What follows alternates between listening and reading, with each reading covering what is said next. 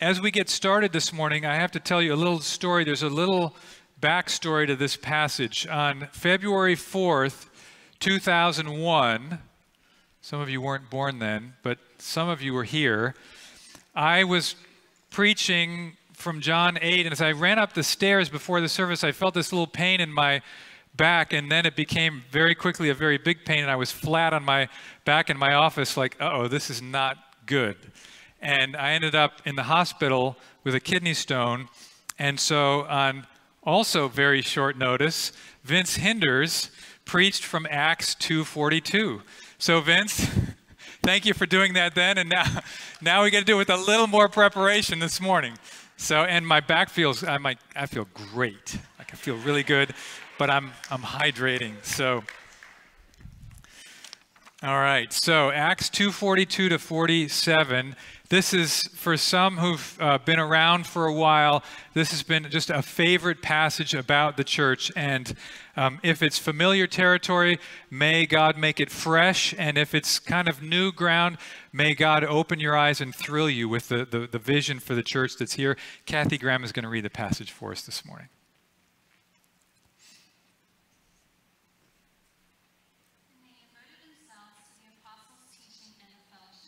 To the breaking of bread and the prayers. An awe came upon every soul, and many wonders and signs were being done through the apostles.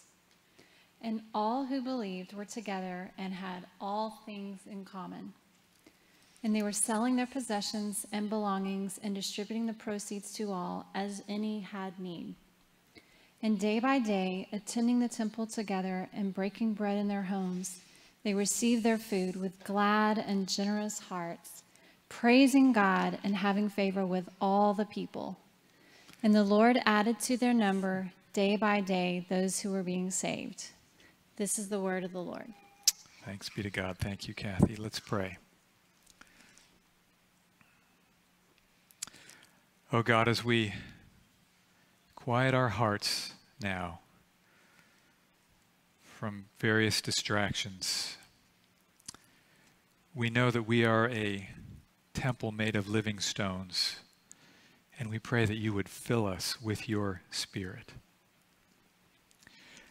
God, let the ministry of the gospel surge forth in extraordinary power in us and through us. Revive us, we pray. Let the glory of the church capture our imaginations, thrill our hearts, stir our affections, and change our lives. For the nations, for the glory of your name, we pray. Amen. The ring must be destroyed. The ring must be destroyed. Some of you recognize that line from Elrond, presiding over his council in the Lord of the Rings trilogy. The evil ring must be destroyed in the fires of Mount Doom in order to break the power of the evil ruler Sauron. And how could it be done? Well, it would take a team, a fellowship of the ring that would gather nine individuals. Remember who they were? There were four hobbits and two men, an elf, a dwarf, and one wizard named Gandalf. So they united around Frodo as the ring bearer on a quest to destroy this ring, and they became the Fellowship of the Ring, the title of one of the books in the, in the trilogy. Now, people still unite today around all kinds of things, maybe not quite as dramatic as destroying the ring, but people unite in all kinds of associations and fellowships and teams, don't we? Like you might be a, a member of all, all kinds of different things, maybe the Braddock Road Youth Club or Costco or a homeowners association or you know all kinds of different things that we join associations that we participate in that we, we sort of team up with and so here we are this morning gathered together as a church so i want to ask what kind of association is the church? What kind of fellowship is the church? What makes the church different from other fellowships, teams, and associations, or is it? Is it just like other associations or memberships? You join Costco as long as it's convenient, and maybe you find something better some other time and you leave and go somewhere else. Is that how it works with church? Are we just consumers finding the best deal for the time that helps us and then we move on to somewhere else? The context of this passage is important, as all passages of Scripture are. This occurs at the end of Acts chapter 2. At the beginning of Acts chapter 2, there's something enormously important that happens in the history of the world. This is a, a, a, fabulous and important moment when the long promised outpouring of the Holy Spirit takes place. The promise of the Father finally occurs, and the believers are filled with the Spirit. They begin to praise God in languages that they don't know, and people in the city are hearing these uneducated Galileans praising God in their own languages, and they're saying, What's going on here? And so this crowd gathers, and Peter, the apostle, preaches this Pentecost Day sermon, and the people are caught by the preaching of the word and, and stirred in their hearts. And they say, What should we do? And he says, Repent and be baptized, all of you, and you'll receive the gift of the Holy Spirit. And they do. 3,000 people in one day turn to Christ. And they're baptized. Now what? What happens next? This is a really important question, isn't it? There are countless Americans who have come to that same place, professed faith in Christ, and are now living out their lives. Many, many largely on their own, maybe with a Christian friend here or a sermon podcast listened to on the radio there. Others may attend churches where there might be good teaching, but where it's also easy to come and go and remain anonymous and disconnected from other believers. But I want you to see this morning what happens here in Acts chapter 2. These 3,000 new believers band together, they become a fellowship, they connect in persistent relationships, and a new community is born. Their lives are changed, not just vertically in their relationship with God, but horizontally, they come into a new committed community called church. Luke is telling us that the normal Christian life is lived out in church relationships, in a fellowship. What is the fellowship of the church? What kind of fellowship is the church? Church is a fellowship of the Spirit. That's what this passage has for us this morning. Church is a fellowship of the Spirit. So, so that being the case, what does it look like to be a faithful member? Title of our sermon today Faithful Members. What does it look like to be a faithful member? Well, if you want to know what it looks like to be a faithful member of the church, Acts 2:42 to 47 isn't all that scripture has to say, but man is it a great starting point. So we're going to look at Acts 2:42 this morning. We're going to ask this question, what does it look like to be a faithful member of this fellowship of the Spirit called the church? And the first thing we're going to see is this. It looks like being devoted to four essential activities. I want you to look back at verse 42 with me, please. Verse 42. Sorry, I gave the projection the wrong verse number there. Get your eyes on verse 42, please. And please keep your Bibles open and activated while we go through the message because I want you to see the words God is speaking to us here. And they devoted themselves to the apostles' teaching and fellowship, to the breaking of bread and the prayers. Here are four essential activities in this fellowship of the Spirit called church. The first is the apostles' teaching. So, the first thing Luke points us to for these new believers in their new community is the importance of the teaching. Jesus' apostles were committed to teaching, they saw it as a priority. If you read in chapter 6, you'll see that when there were some problems in the congregation and with, the, the, the, the meal ministry for the widows, the, the, the apostles said, Look, we have other priorities, and this is important. So we need a group of people to take care of that so that we can stay focused on the ministry of the word and prayer. So the apostles were committed to this teaching, and this is exactly what Jesus had promised was going to happen. Back in chapter 15 of John's gospel, Jesus promises the disciples that when the Holy Spirit comes, the Spirit's going to bear witness to those disciples about Jesus so they could bear witness about Jesus to others.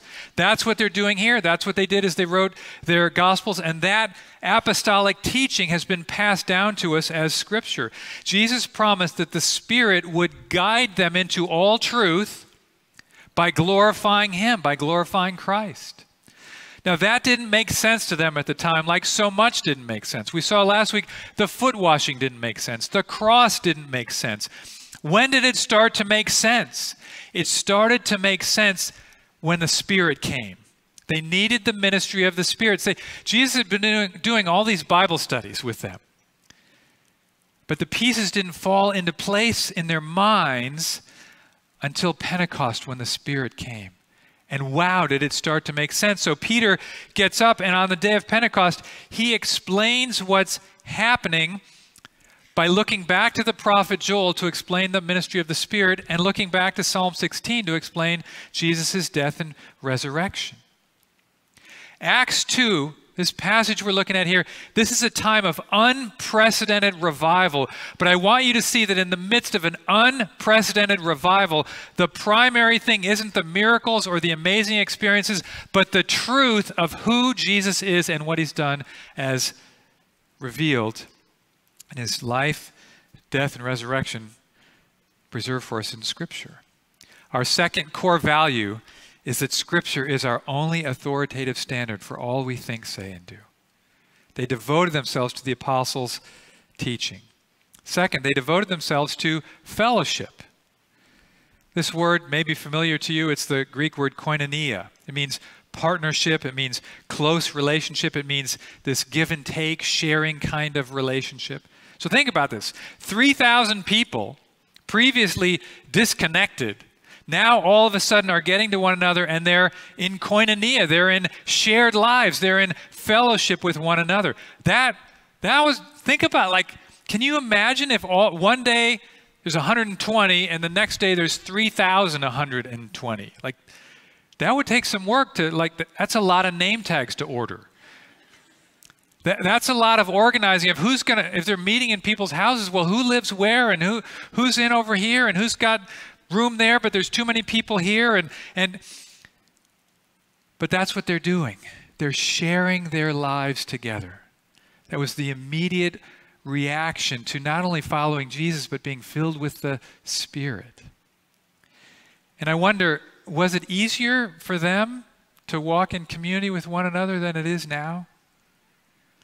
And I don't really think it, it is, or it was. In fact, Jesus tells a story, maybe you remember it in Luke 14, about a great banquet representing the, the welcoming banquet of the kingdom of God. And people were too busy with what? I just got married. My family's too busy.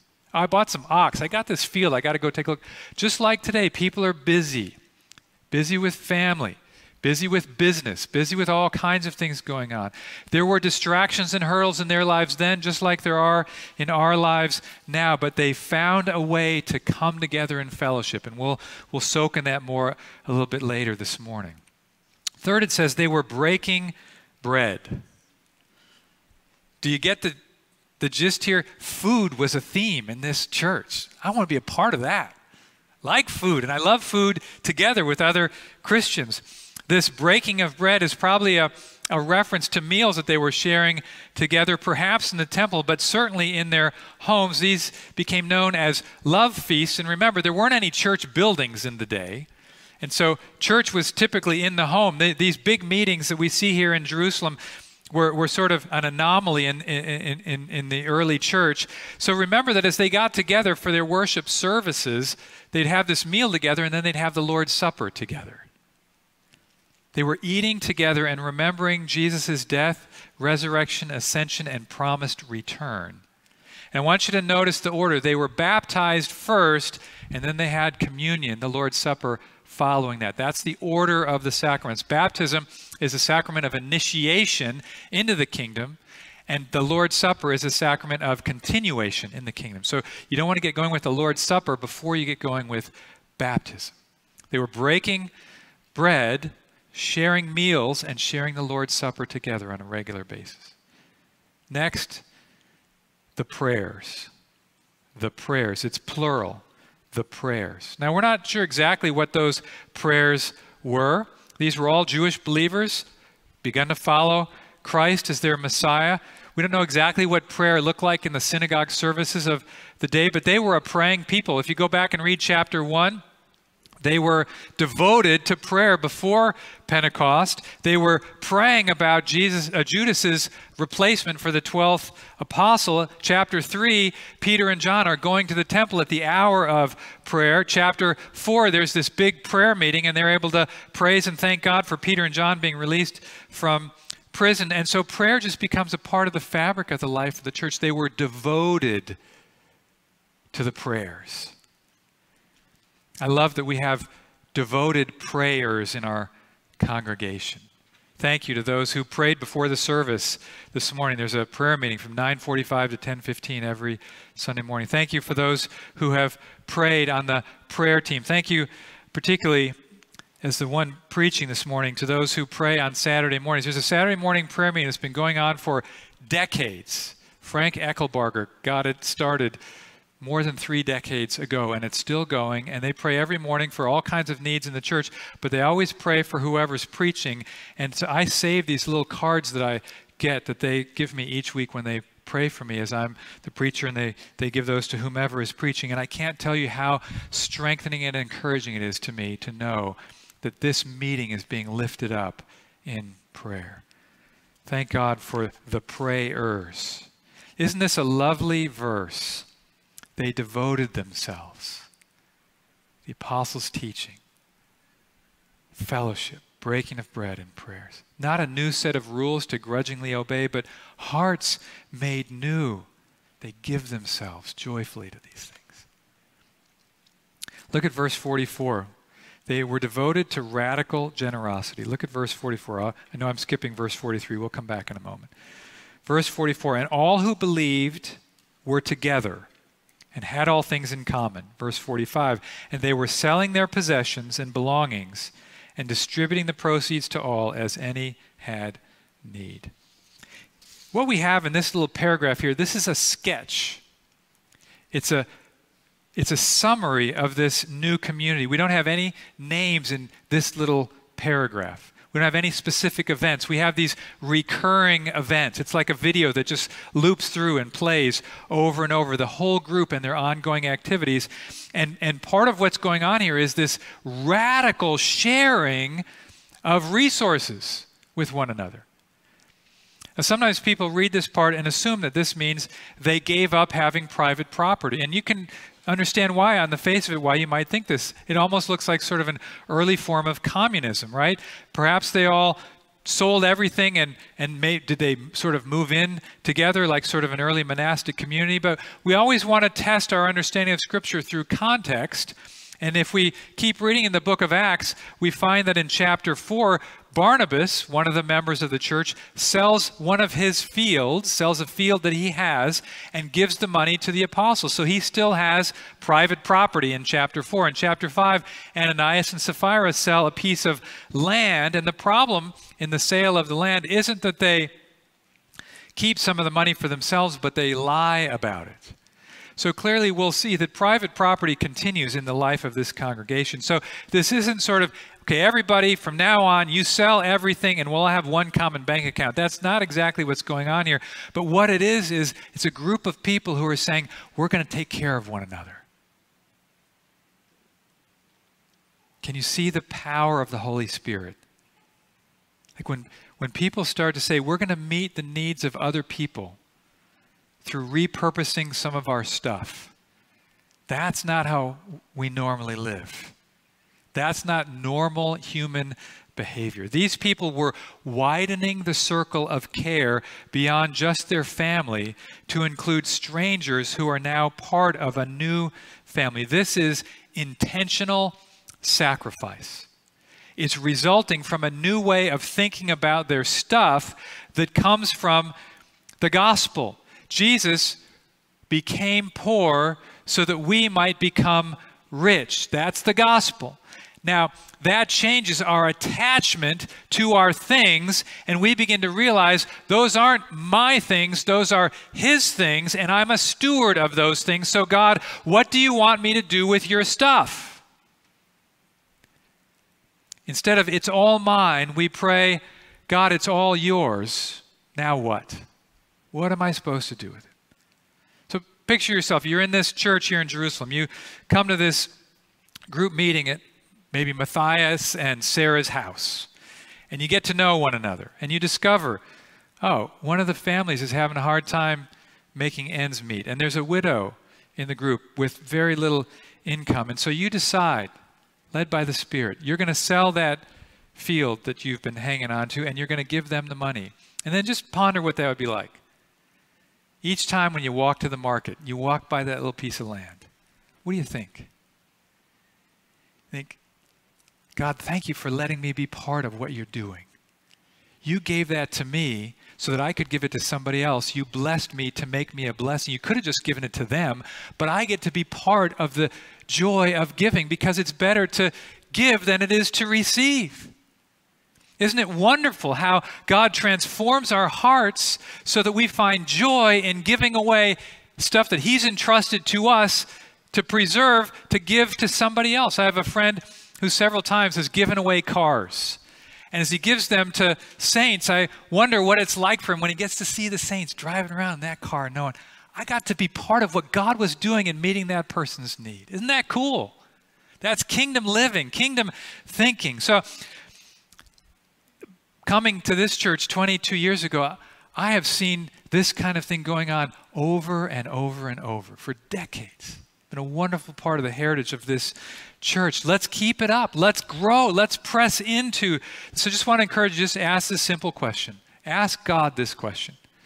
God, what have you given me that's intended for someone else? What have you given me that's intended for someone else? And isn't this amazing? Like, who does this? Like, do people in your homeowners association do this? Like, is this part of life on your soccer team? Like, this is so unusual. Our membership commitment gets at this in point number five, where it says, We will strive to practice the humility, love, and sacrificial attitude of Christ by pursuing relationships with one another, considering the needs of others as more important than our own. We'll pursue relationships with one another and consider the needs of others. Those things go together. You can't meet the needs if you don't have the relationships. You won't want to meet the needs if you don't have the Spirit working in you through the gospel. But we do have those things. And so we have the opportunity to be a part of a congregation devoted to radical generosity. That's what we see here. Third, look at 40, verse 46. They devoted to gathering together. What does it look like to be a faithful church member? It, it looks like being devoted to gathering together. Look at verse 46. And day by day, attending the temple, together and breaking bread in their homes, they received their food with glad and generous hearts, praising God and having favor with all the people. Day by day, temple, homes, glad and generous hearts. I love the opening words to this day by day. Daily rhythms. What are the daily rhythms, the routines of your life? I love to start my day with a cup of Tata Gold tea, a little milk in it. Meet with God with that cup of tea there. Sometime during the day, I got to know what's going on with the Nats, probably several times during the day. Not the bugs, the baseball team. Chocolate is definitely going to be in there multiple times, particularly after lunch and dinner. Daily rhythms, daily routines, work, school, maybe You've got your own, maybe it's walking the dog or doing your social media or whatever it might be. So here's a question Where does church fit into that day by day rhythm of life? Is it sort of an option if there's time? Is it one of the things that's a given and everything else fits around it? Like, how does it work? in the way life works for you. When I became a Christian, I, I knew I'd encountered Jesus. And I started hanging around with some other Christians. In fact, I went off to college and I got involved in a wonderful uh, uh, campus ministry, inter- InterVarsity. And um, I, I'd attend church every once in a while. I knew a few people who did that. But over time, I became close friends with a, a brother in Christ who was really involved in his church. And he just kept encouraging me come get involved in church and come get involved in church. And I'd go from time to time. I, I'd fall asleep a lot of times because I'd eat this big, gigantic breakfast at the dorm cafeteria and then I'd go fall asleep. And it wasn't a good situation. And so I, I was kind of dangling my feet in the water. And at some point, about halfway through my time in college, I, by the grace of God, decided to really get involved in Arcata First Baptist Church, this sweet little fellowship in the edge of the campus where I was going to school. And, and I want to tell you, I fell in love. I fell in love with the church. My love for the church doesn't have anything to do with being a pastor. Maybe my love for the church has something to do with my becoming a pastor. I, I don't know. But I want you to know from 1978, 79, I've been in a, in a love affair with God's church. And oh, how I love the church. I love Sundays. I love seeing you. I'm so glad we can hug each other and be around one another again, be in person it's be, it became a day by day part of the rhythm of my life in college, and it's been that way ever since. I love the church. I think something happened in me like what's happening in these people here. Day by day, they were attending in the temple together. You know, in Jerusalem, there was this gigantic temple, Herod's temple. Solomon's portico, Solomon's porch, don't have actual photographs of that first century temple, but here's sort of a reconstruction. And you can see there's these gigantic courtyards there. 3,000 people could fit there. So they could have all gotten together there on any given day. They were also not only all together in this large group, but they were together breaking bread in their homes. So I want you to hear this. From the beginning, believers have gathered together in a large group and in home fellowship. Small groups, literally home groups. And that's where all this teaching and fellowship and breaking of bread and prayer is going on. And we're following the pattern Luke gives us when we encourage everyone to gather on the Lord's Day as well as in smaller groups. Back to our membership commitment again.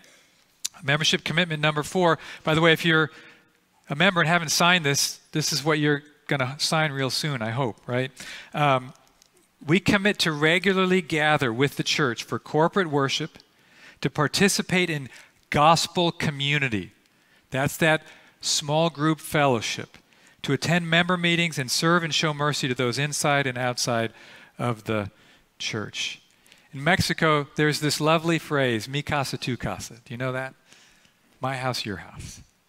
There's this expression of hospitality that's just part of the culture. And we want to live that out in our hospitality one to another as people come here. We want people who are here for the first time to feel welcomed. We've put on so many wonderful events and meals here, and after the service, there's going to be an opportunity to sign up to serve in different ways, and hospitality is uh, one of those ways. But that hospitality is often expressed at home, too, isn't it?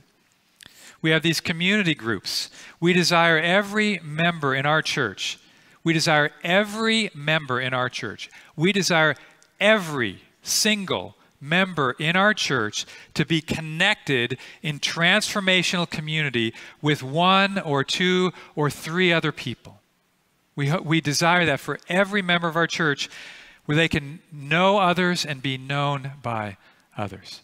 Now, community group isn't the only way to do that, but it's the fastest track to this kind of community. And community group leaders, thank you for the hospitality and the way that you serve in that. We have these small group fellowships in a variety of ways, and we have this wonderful Lord's Day gathering. Devoted to gathering means all of us being all in. I was dangling my feet on the edges of the pool. I'm so glad I jumped in. If you're dangling your feet, I just want to encourage you to respond to the Word of God and the work of the Spirit and jump in to the fellowship of the Spirit called the church. For some, maybe here or maybe at home, coming out of COVID is challenging, isn't it? We've been disconnected from people. Is it safe to come out yet? Maybe you feel like one of those cicadas that's been in the ground for 17 years. Like, I'm not sure if I, I'm kind of used to being down here. Like, is it safe to come out? Like, maybe there's a bird waiting for me. Like, I don't know.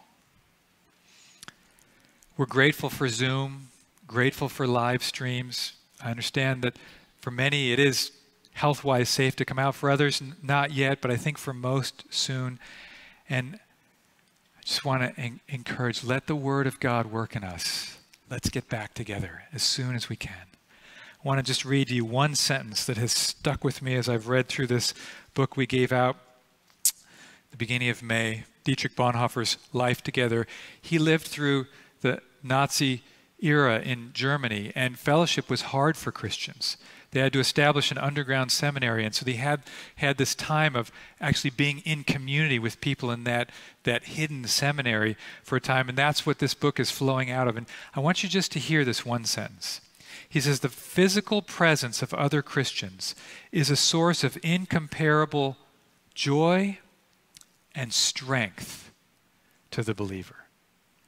Could there be more timely words coming out of COVID than this? Hear this again.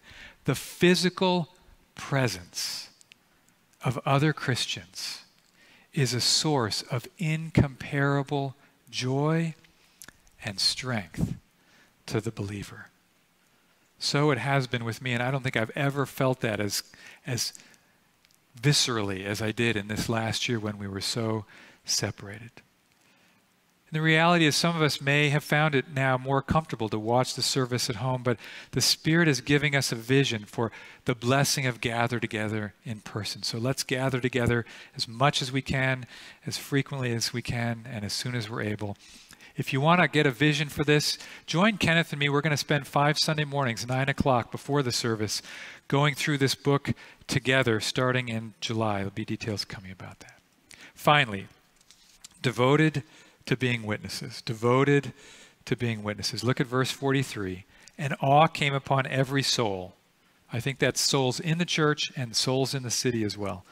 Awe came upon every soul, and many signs, wonders, and signs were being done through the apostles.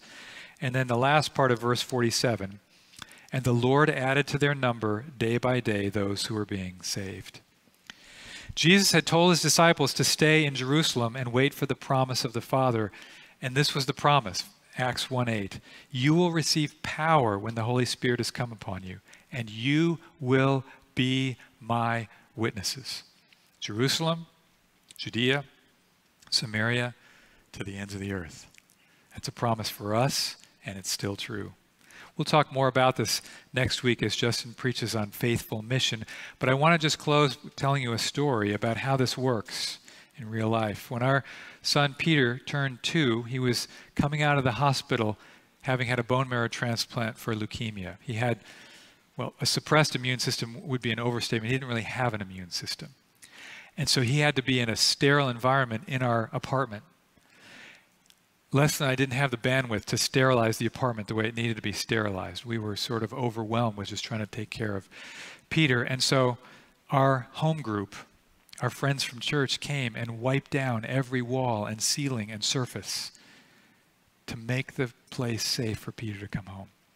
My sister had so kindly come and she was staying with us, helping out with Peter taking shifts in the hospital and just serving us. And that example of that church loving Leslie and Mark had a profound effect on her and was one of the ways that God worked in her heart to draw her to become a Christian. Someone was added to the kingdom through the witness of the see how they love one another church. It's a beautiful thing to be a part of God's church. What kind of fellowship is the church? It's a fellowship of the Spirit. You get the vibe. Wouldn't you love to be a part of this church? Joyful, grateful, generous, knowing they've been blessed so they could be a blessing. Don't you want to be part of something like that? Oh, I love the church. I love this church. I love how much this church resonates with what I read here, how much I experience what's in this passage in our shared life together. And yet I know there's more to this too. Luke has given us a pattern for what the church can be, a short video from a time of revival when the Spirit has come in extraordinary power. And I say, Oh Lord, do it again. Many of us came to faith in the 70s and 80s during a time of revival. We're not in a time of revival right now. We can't control revivals, that, those are sovereignly given. But oh, we can pray. And oh, we can be faithful church members, whether we're living in a time of revival or a time of declension. Let us be people who are devoted to Christ, devoted to his church, devoted to one another, and to the mission that this enables us to carry out together. Let us pray, Lord, do it again. Lord, do it here. Let this pattern of church life inspire us and draw others to come to faith in Christ. The Shirey community group the other night, Jeff Sawyer told me that he asked the question, what's, what's missing or could be better in our congregation here? And, and one answer that was given was that little word, awe. Every soul in awe. Awe came upon them. Lord, do it again. Fill us with awe. Let us seek the filling of the Spirit to be a faithful church, full of faithful church members, devoted to Christ, devoted to one another, devoted to our mission.